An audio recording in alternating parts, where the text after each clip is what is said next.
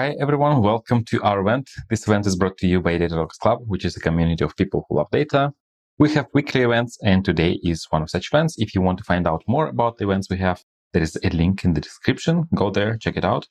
Do not forget to subscribe to our YouTube channel. This way, you will not miss the future streams uh, like the one we have today.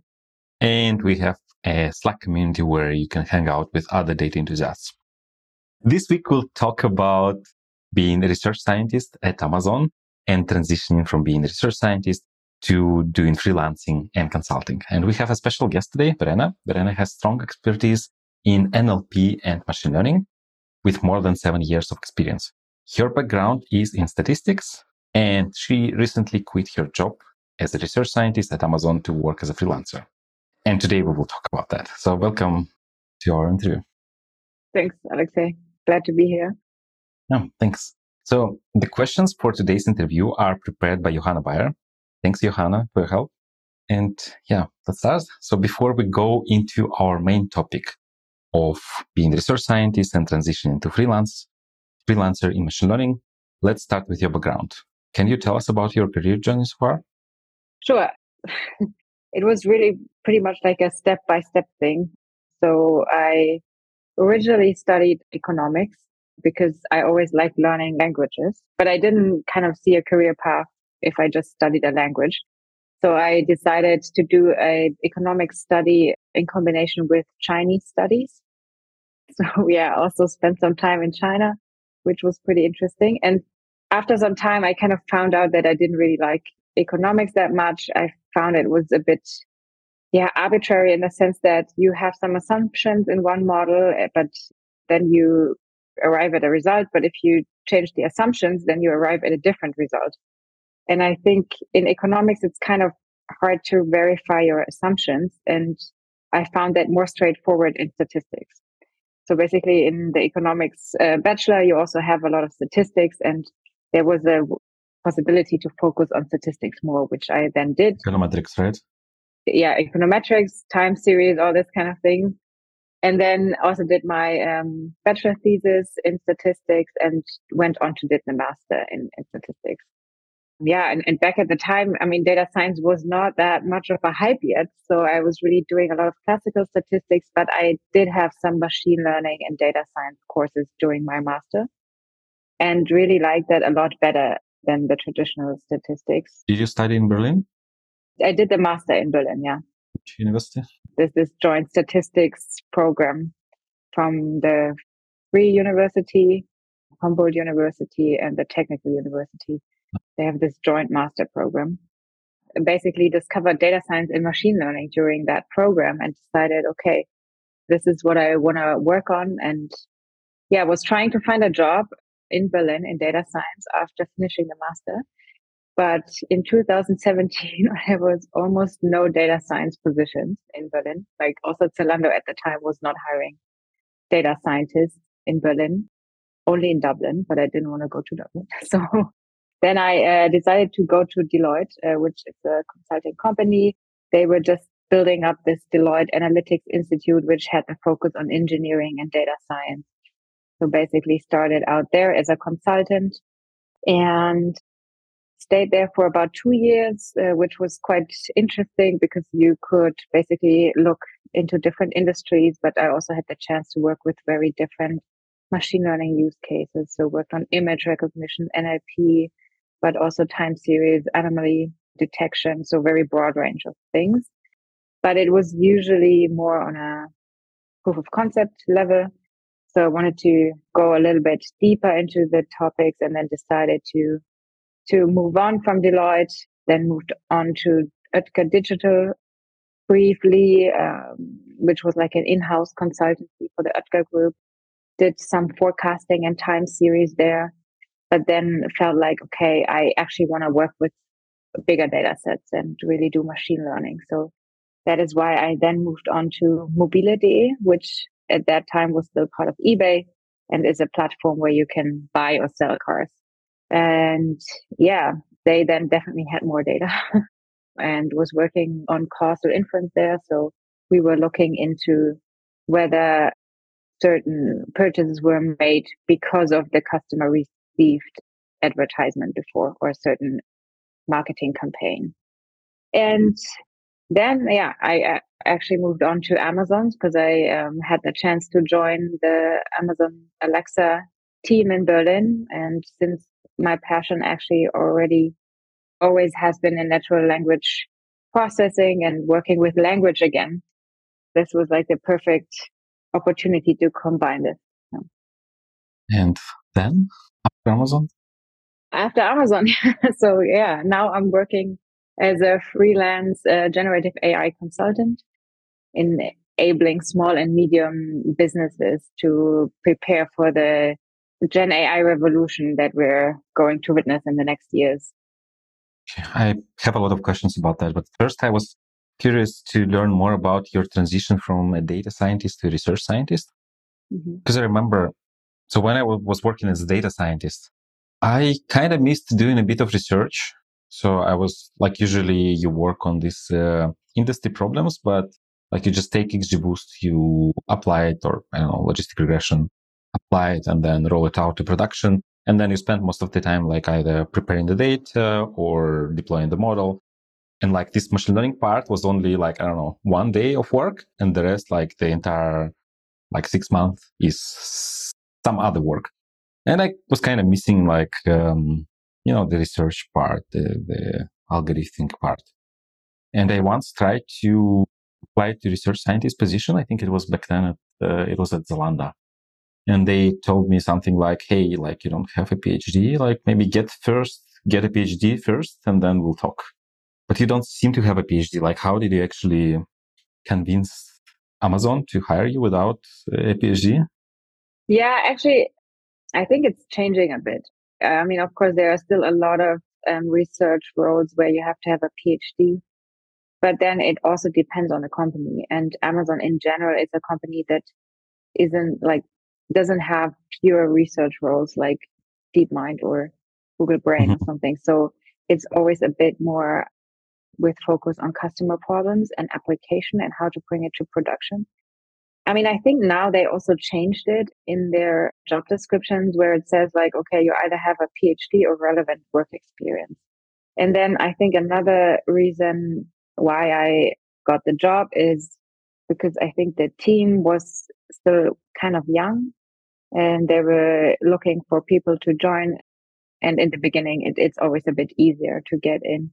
And then I think for our team specifically, what we had like a mixture of people with a PhD and people without a PhD. So I think that is why it worked because mm-hmm. then you can also really learn from the people who have a PhD some things that you might miss or some some skills that you might miss and yeah that's how it worked Mm-hmm.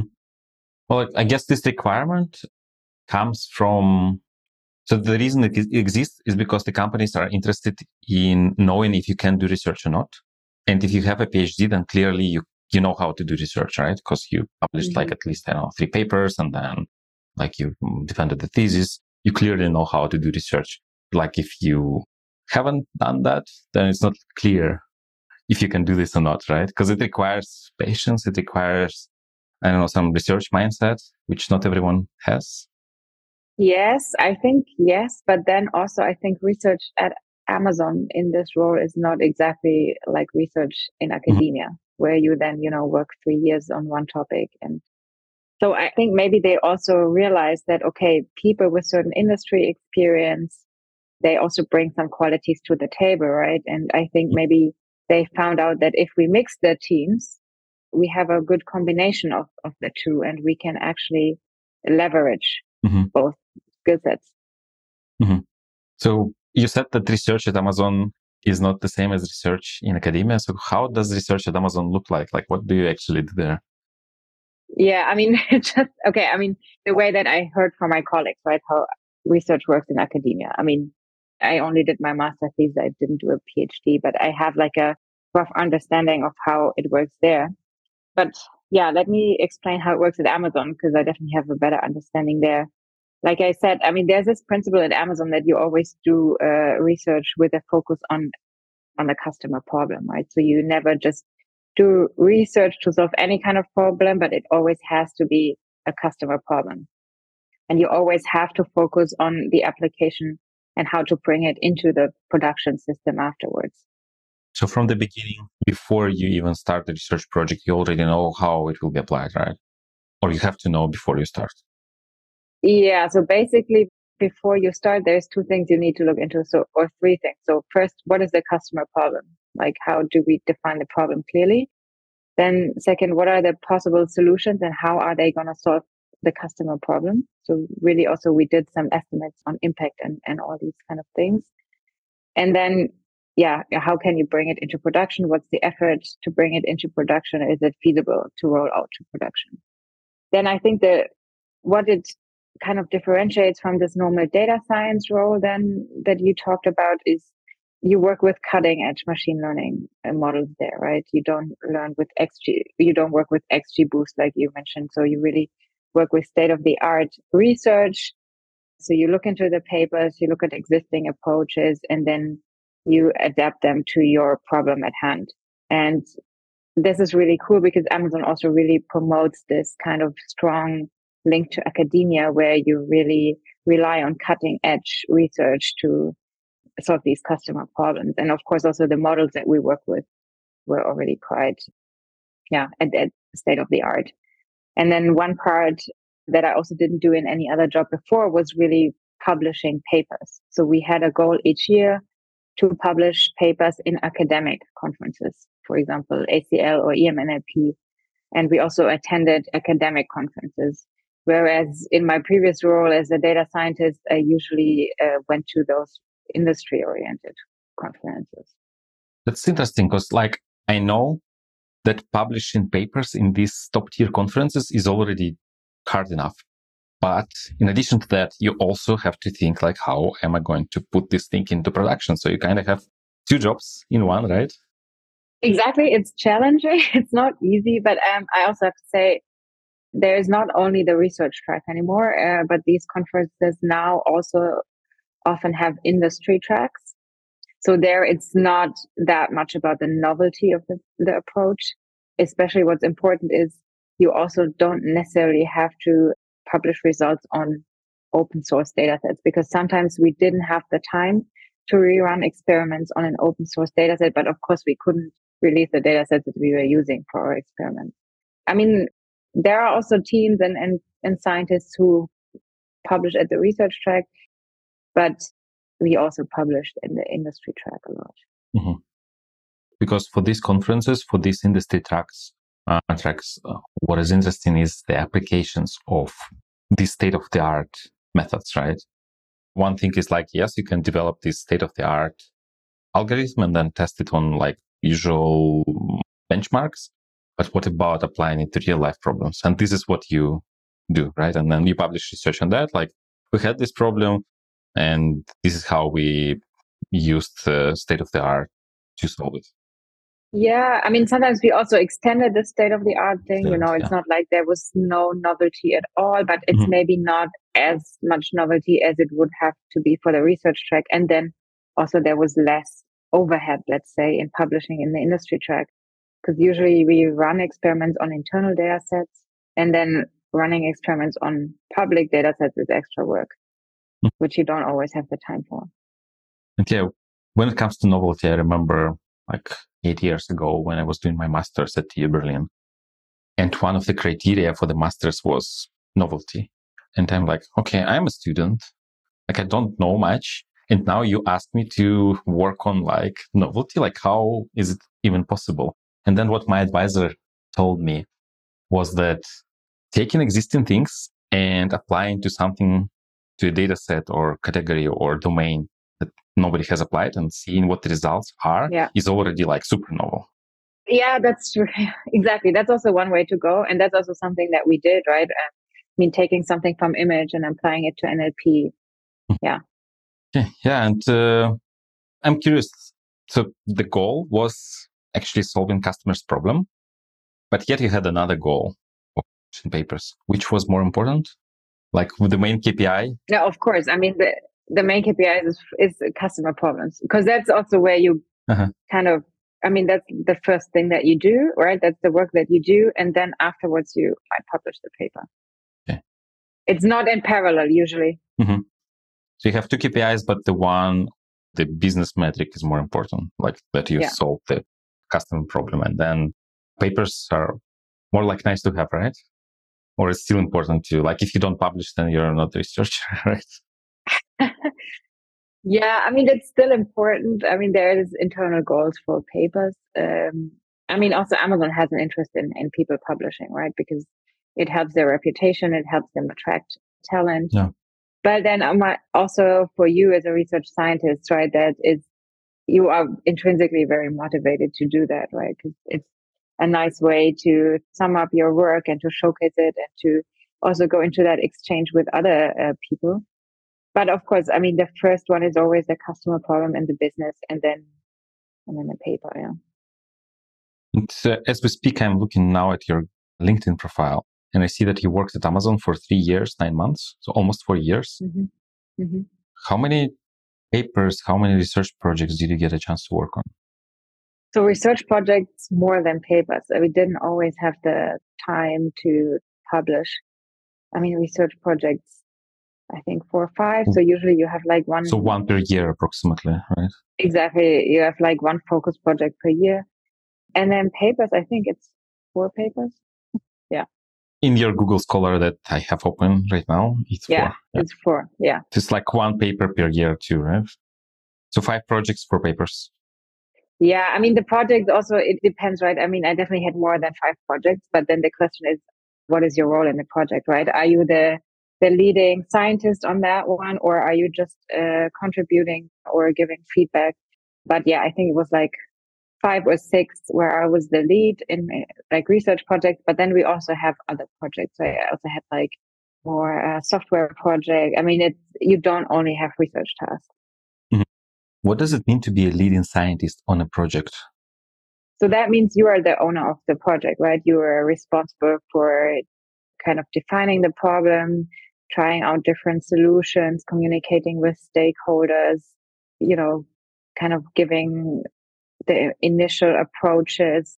And then, I mean, you can, of course, work with other people and go collect feedback and ideas and input, but you are the, the main responsible person to yeah successfully finish the project must be not easy like if you come from industry without much research experience apart from writing your master thesis and now you have all of a sudden to lead a science project that's probably not the easiest thing to do right well i didn't find it that difficult like uh-huh. actually uh-huh. i really enjoyed it because i really missed this research part and this part of reading about new approaches and learning and trying out new things instead of just going to the standard re- solutions that you already know and have in the back of the mind. And I mean, of course, it's, yeah, I think you also kind of, you, you grow into that.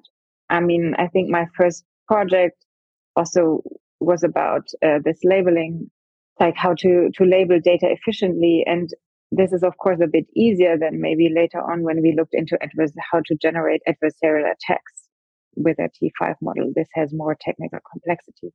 And then, of course, what I have to say, you also have a lot of support at Amazon. This is really great. You have a lot of competent people around you, and you really have this culture of collaboration. So, whoever you reach out to, they will always be happy to support you. And I really enjoyed the challenge to kind of, yeah, catch up on this. Yeah. Mm-hmm. And also proves that you don't need to have a PhD to be a scientist, right?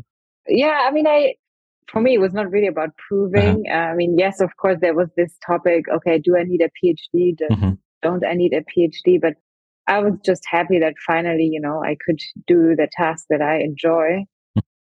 Yeah, the, the reason I brought it up because there is a question from Atita, and the question is, how does having a PhD help getting some leverage over those who doesn't? Because I guess the reason she's asking, as I see from the question, like, do you really need to have a PhD? Like, does it really give you the edge when it comes to doing research at uh, industry companies like Amazon? Well, I mean, it's so first of all, it definitely can be, right? It depends on the team. It depends on the hiring manager. I mean, there are teams and managers who have that as a first requirement, right? So if you want to go to one of that teams, then you definitely need it. Once you're in, I don't know. I think it depends a lot on you. It also depends on what kind of PhD you did, maybe, but it's also a bit hard for me to say because I don't really know what the benefit, mm-hmm. I mean, what you really take out of it, right? Because I didn't do it. I mean, mm-hmm. yeah, difficult. I see. I mean, I, I think, yes, it can be an entry ticket and probably you learn some skills that are useful. But then on the other hand, you can also argue it the other way, right? Mm-hmm. I think it really depends on where you want to go and if in that environment you really need it and if you want to do it. And uh, yeah, I'm looking at your Google Scholar and there is one paper with six citations that he published in 2021, which is like, is it better to verify semi-supervised learning with a human in the loop or large scale NLU models?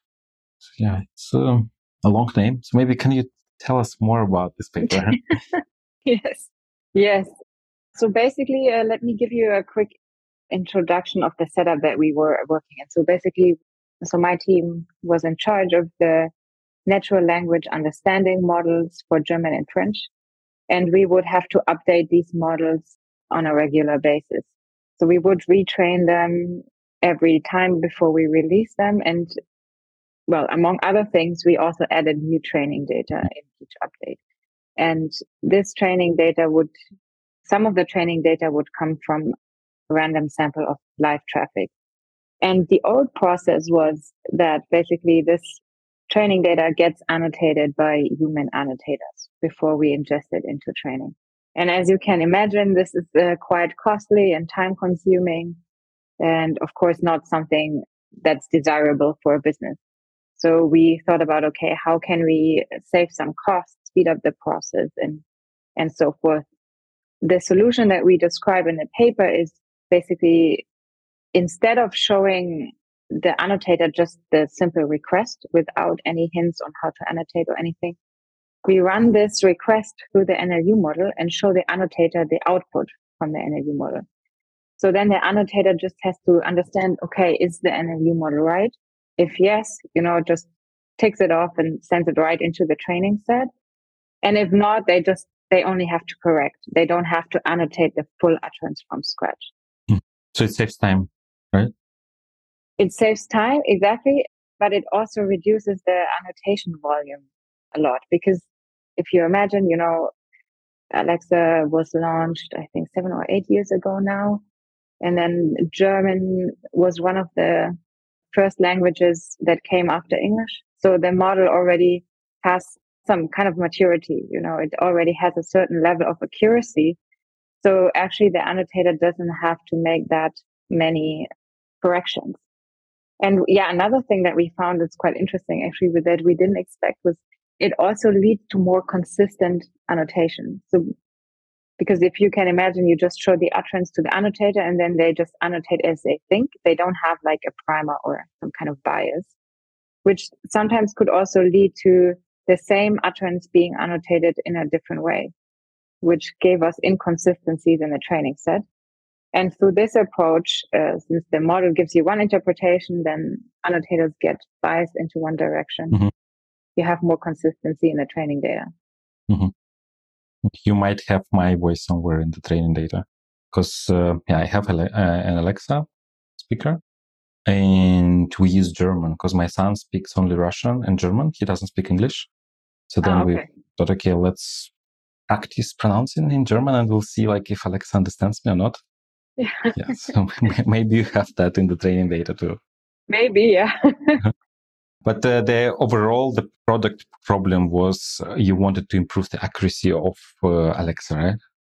Yeah, I mean, okay, the customer problem, and this is, is one is accuracy, yes, but then of course, sometimes the projects were also aimed in improving mm-hmm. our internal processes and reducing cost.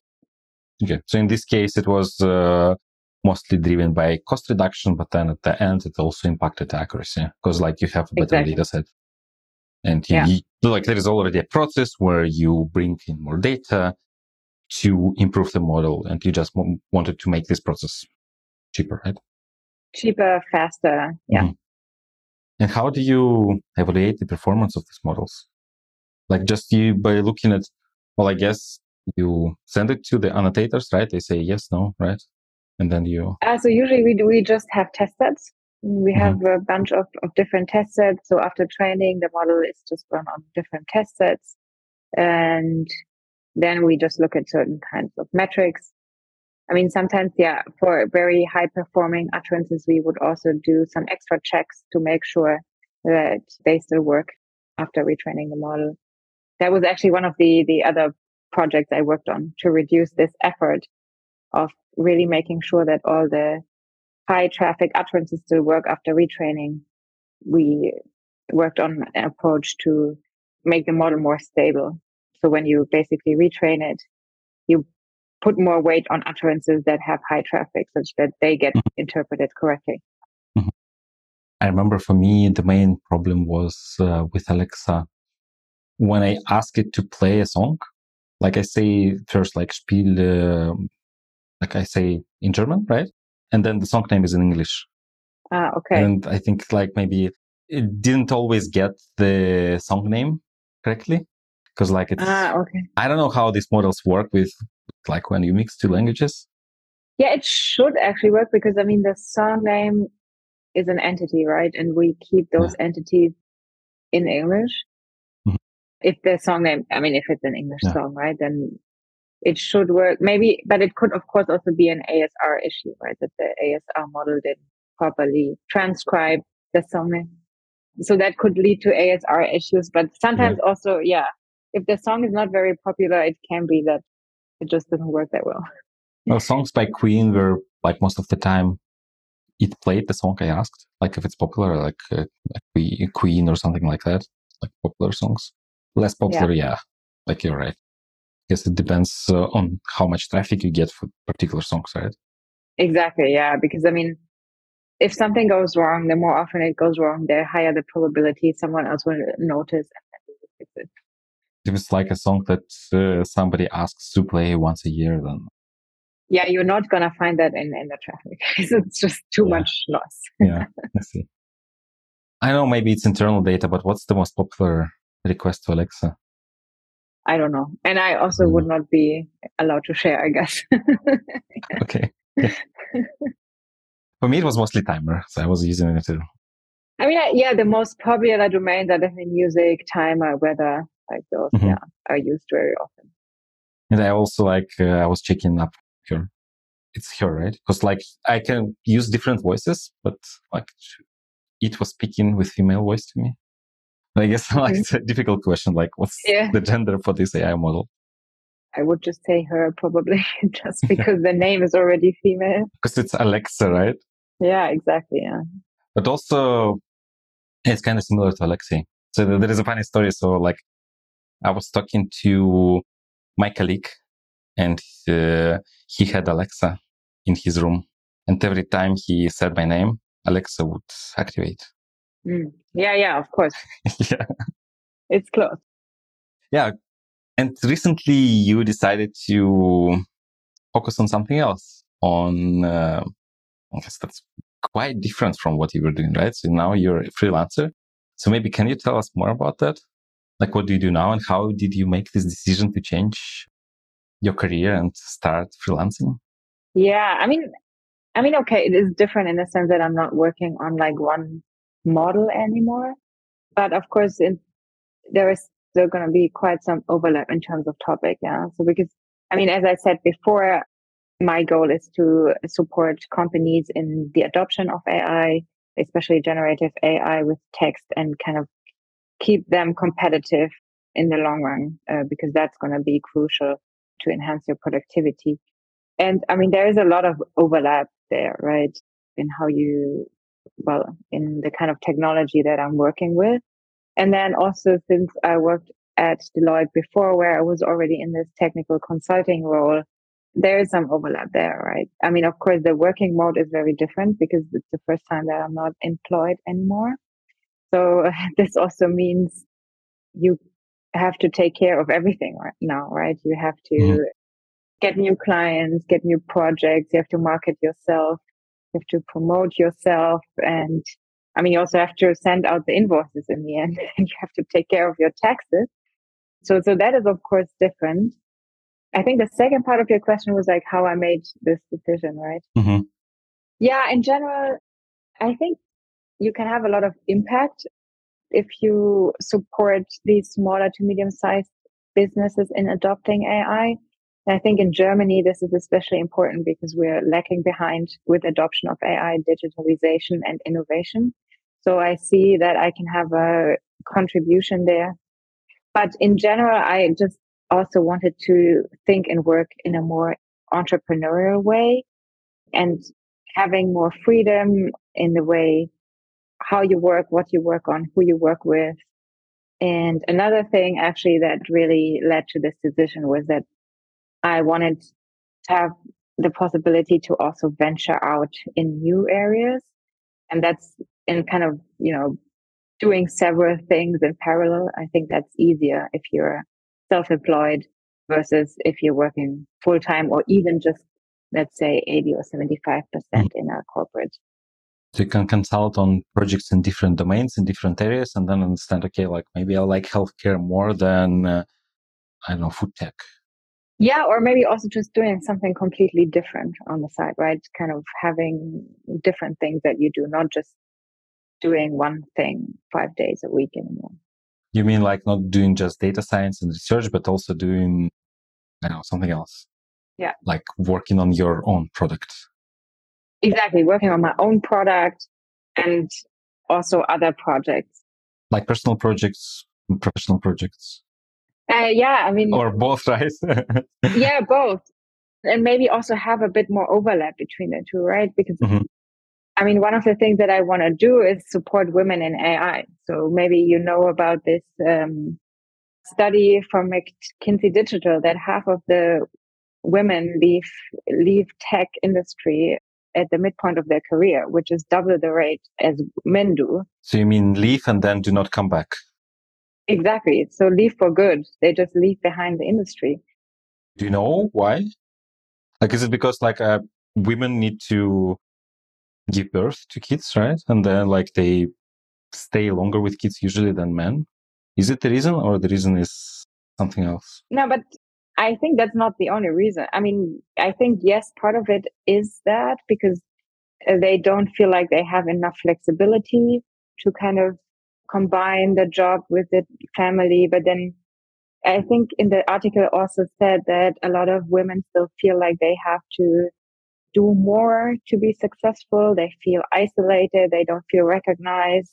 They think it's hard to get promoted. And I think they just also get a bit frustrated with these things that are, at least to some extent, due to a lack of diversity in the industry. Mm-hmm. So you want to support women. There was this research and I interrupted you. Yeah, so that is one of the other projects that I want to work on. I'm I'm not exactly sure how it's going to look like. I'm still uh-huh. kind of working on the concept, how I'm going to do that, but it's definitely mm-hmm. something I want to spend more time on. Yeah. And that is, of course, easier in a, in a freelance role. Yeah. I'm, I'm going to share updates on LinkedIn. So if anyone is interested, you can follow me there. yeah, yeah. So we should make sure we follow you, right? yeah. Okay. And um, when I became self-employed this year, Mm-hmm. I was very surprised how expensive is health insurance in Germany. Mm-hmm. Maybe it's less expensive than in the States, but still, like when all these costs, like all these um, taxes are hidden, and being a full-time employee, you just receive your salary. You don't worry about like all these taxes, uh, health insurance, uh, like pension, all that, right? You just receive mm-hmm. like certain amount of money on your bank account and you go spend it, right? But now you receive some money, then you need to set apart some money for paying tax, right? And then like all of a sudden it turns out you have to pay 900 euros to health insurance every month, right? And then like for me it was uh, surprising, like, yeah, now you have to deal with all that yourself, right? Exactly. Yes, and and that's also the part that I don't enjoy as much. But yeah, in, in general, I mean, what I like is really that I have more variety of tasks now. Can you tell us what you work on? I mean, currently I'm actually still just working on my positioning, on my pitch deck, on my website, on this Women in AI support uh, project.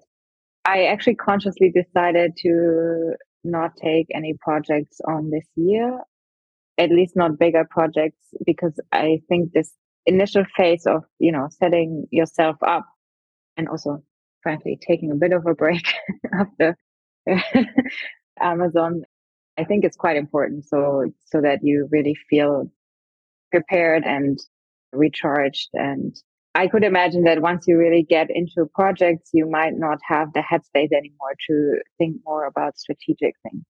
Mm-hmm. Can you tell us a bit more about this positioning pitch deck? Like you probably have started already. Yeah. And let's say I I work as a full time employee, and now I thought, okay, mm-hmm. I want to be a freelancer, right? So, what do I do now? How do I position myself? How do I come up with this pitch deck? Mm-hmm. Yeah, I think it's a combination of okay, what are my skills? What are my strengths? Like, what do value do you, I bring? And then you kind of look on the other side. Okay, what is it that potential customers need? Like, what is my target group there? What are their problems? How can I support them? And then you try to find this intersection, and you basically define the problems that they have and that they want to solve. Um, so you kind of put them in their shoes and imagine, okay, what is it that they really want to uh, tackle and how can I support them with that? And then, I mean, what I also did, I mean, now in my specific case, it's all this transformation that's going to happen with generative AI. So basically I look into, okay, what are some studies that kind of underpin or show how Gen AI is going to transform the way we work? And then you just kind of also showcase your skills, your experience, and you define certain offerings. So, for example, in my case, it's something like a generative AI discovery workshop where this can be something in between half a day to two days. And it can be just, you know, an introduction to generative AI, or it can already go more into use case definition for that certain client. So you set up or you define certain offerings um, to showcase them how you can support them. Yeah. So with skills, that I have with strengths and values that I can bring. It's more or less clear. Maybe it's not like always, uh, I always know that this is, these are my strengths, but I more or less know what I'm good at, what I'm not good at if I work full time, right? But when it comes to knowing what potential customers want and who are these potential customers, like in first place, like it's more problematic because like I might have no idea yes, I know that I'm good at, let's say, I don't know, machine learning deployment, mm-hmm. deploying ML models, right? I know that I can do this. But how, with this knowledge, with the knowledge of the skills I have and values I can uh, bring to the company, how can I find the potential customers, mm-hmm. identify the group, and like understand what they struggle with? Mm-hmm. Yeah, I mean, one thing could be you just find people in your network that work for companies that you might want to work for and then talk to them like what are you struggling with? Is there anything you struggle with in that area where you bring your skills? Or i mean one thing that i do now is i'm a mentor in the data action data action network mentorship program. So this is a program where basically startups can book a call with mentors. So they pay a subscription fee and then they can book a call with mentors and they just talk to you about some of the problems that they have so this, of course, then also helps me to understand what problems they are trying to solve. And another thing is sometimes, you know, uh, you just say you work freelance, you introduce yourself on LinkedIn as a freelancer and on certain networks and so on. And then sometimes people already reach out to you and then you just talk to them and try to understand what they're looking for, what the problems are that they're trying to solve and this all gives you ideas. And then of course it's only a starting point right? And then once you do your first project you can always iterate and update. Second project and so on. Mm-hmm. okay. So i know what my strengths and skills are. Then i should have some network and some companies where i want to work. And then reach out to people in these companies saying hey like i am a freelancer. I can help you. Like maybe we can talk and then I start asking what they need help with, right? And then I see, okay, like these are the problems. This is how I can help. Yeah, or you just ask the people that you know, right? Maybe it's a mm-hmm. bit easier in the beginning. Ah, right. Instead of like going this like uh, cold calls on LinkedIn. Mm-hmm. Yeah. Maybe right. they're not going to immediately share their problems with you, mm-hmm. but you can ask people that you know, or you go to events like, I think there was this, there was like this event called Seamless, which was about the payment industry. And I mean, if you just look up events in Berlin, tech events in Berlin, you can also find quite interesting, helpful events where you can meet potential clients or learn more about an industry mm-hmm. and what they are struggling with. Yeah. Mm-hmm. Yeah. And you mentioned also mentoring. And this is actually an interesting thing. So people come to you to tell you about their problems, right? And then you can take notes, what kind of problems there are. And I guess the volume is uh, like a few people ask for like a short mentorship call and then like you can summarize, you can see patterns there. Like startups come with, I don't know, this sort of problem, right? And then you can see, okay, like, hmm, interesting. I can help them. Yeah, exactly that. And then, yeah, also reading market research, right? I mean, now if mm-hmm. you Google, I mean, of course, I'm in a lucky position that this generative AI topic is now very much hyped, right? So you find a lot of reports on how this is going to transform the way we work and how it's going to, or what new problems companies will have to solve with the adoption of that, right? So you can really also just go and find market research from consultancies or banks. Yeah. Mm-hmm. Yeah. And with the approach with mentoring, it's pretty interesting because like I spoke with a few people. So I spoke with one guy who is uh, doing courses and I asked him, like, how did you come up with these courses that you offer? And he said that first he did not offer any courses. What he offered was mentorship. Yeah. So he got a few students who who he would mentor, and then he would ask them what they struggle with. Right. And then like from, I don't know, six, ten students, he was able to understand that most people, at least from these 10, struggle with these problems. And then based on that, he developed a course. I guess it's yeah. sort of similar, right? So you take a few short term sort of clients, like these people you mentor, mentees, then you speak with them, you understand what they struggle with, and then based on that, you shape your offering, right? You shape your position.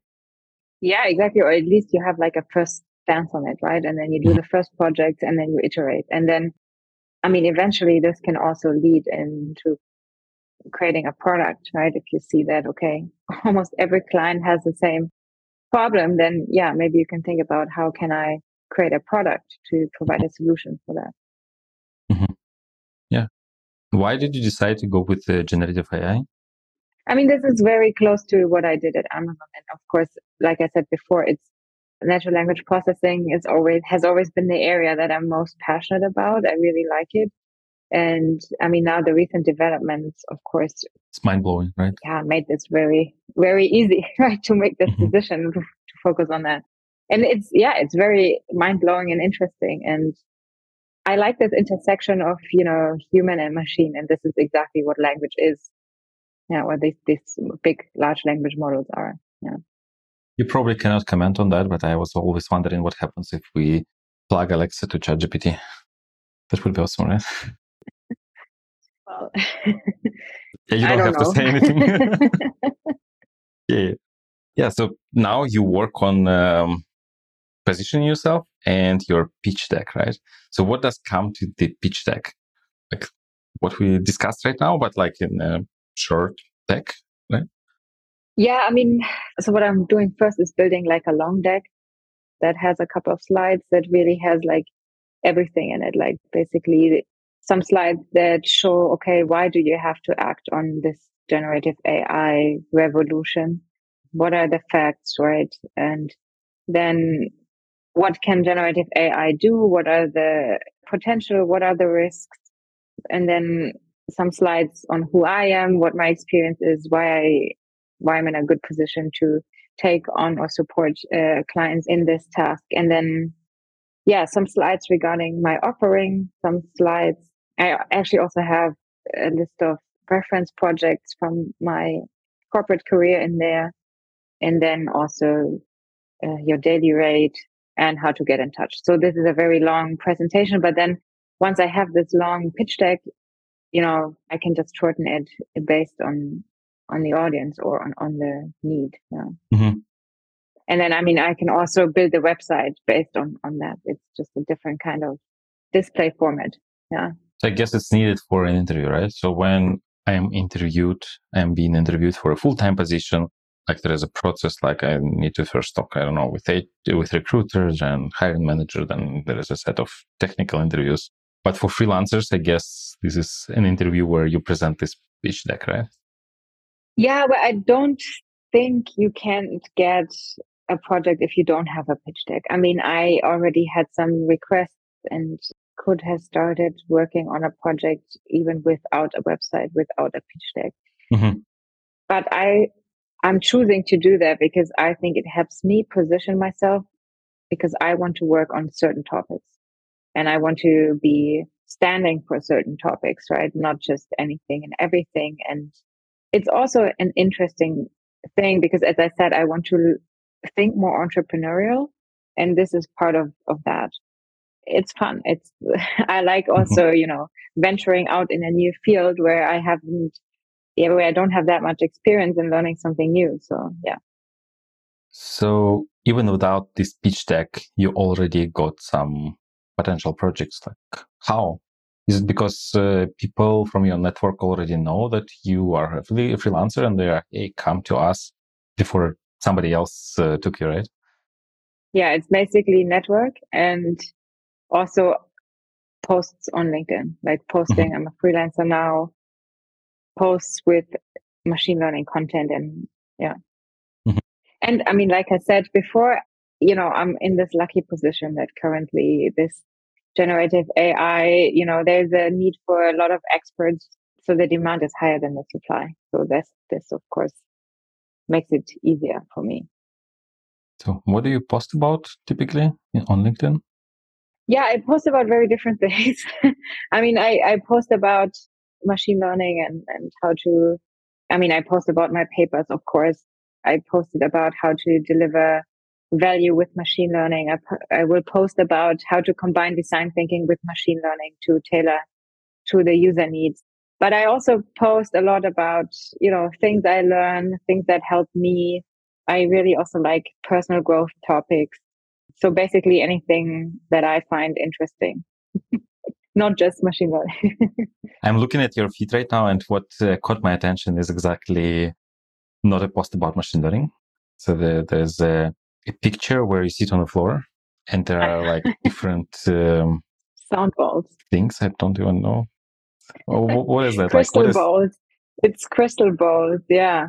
Yeah what is that it's crystal balls so they're balls made of quartz and you basically play them and then they make a very soothing calming sound and usually you know people would just lie down close their eyes you would play the balls and then the sound waves have a very physical effect on their body, right? So they slow down their brain waves and also you can feel the sound in different areas of your body. And this helps people to go into a relaxed and calm state.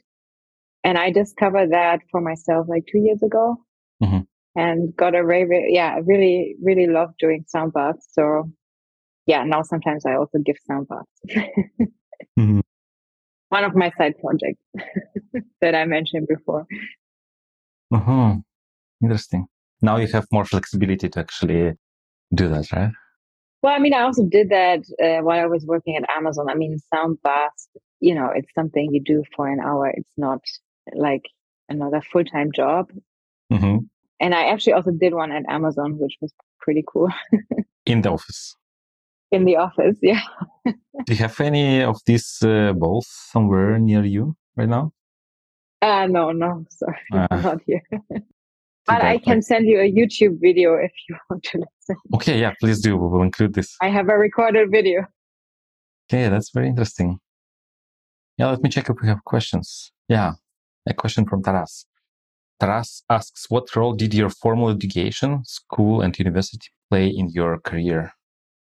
what role it played in my career. I mean, yeah. it was definitely the foundation, right? Because mm-hmm.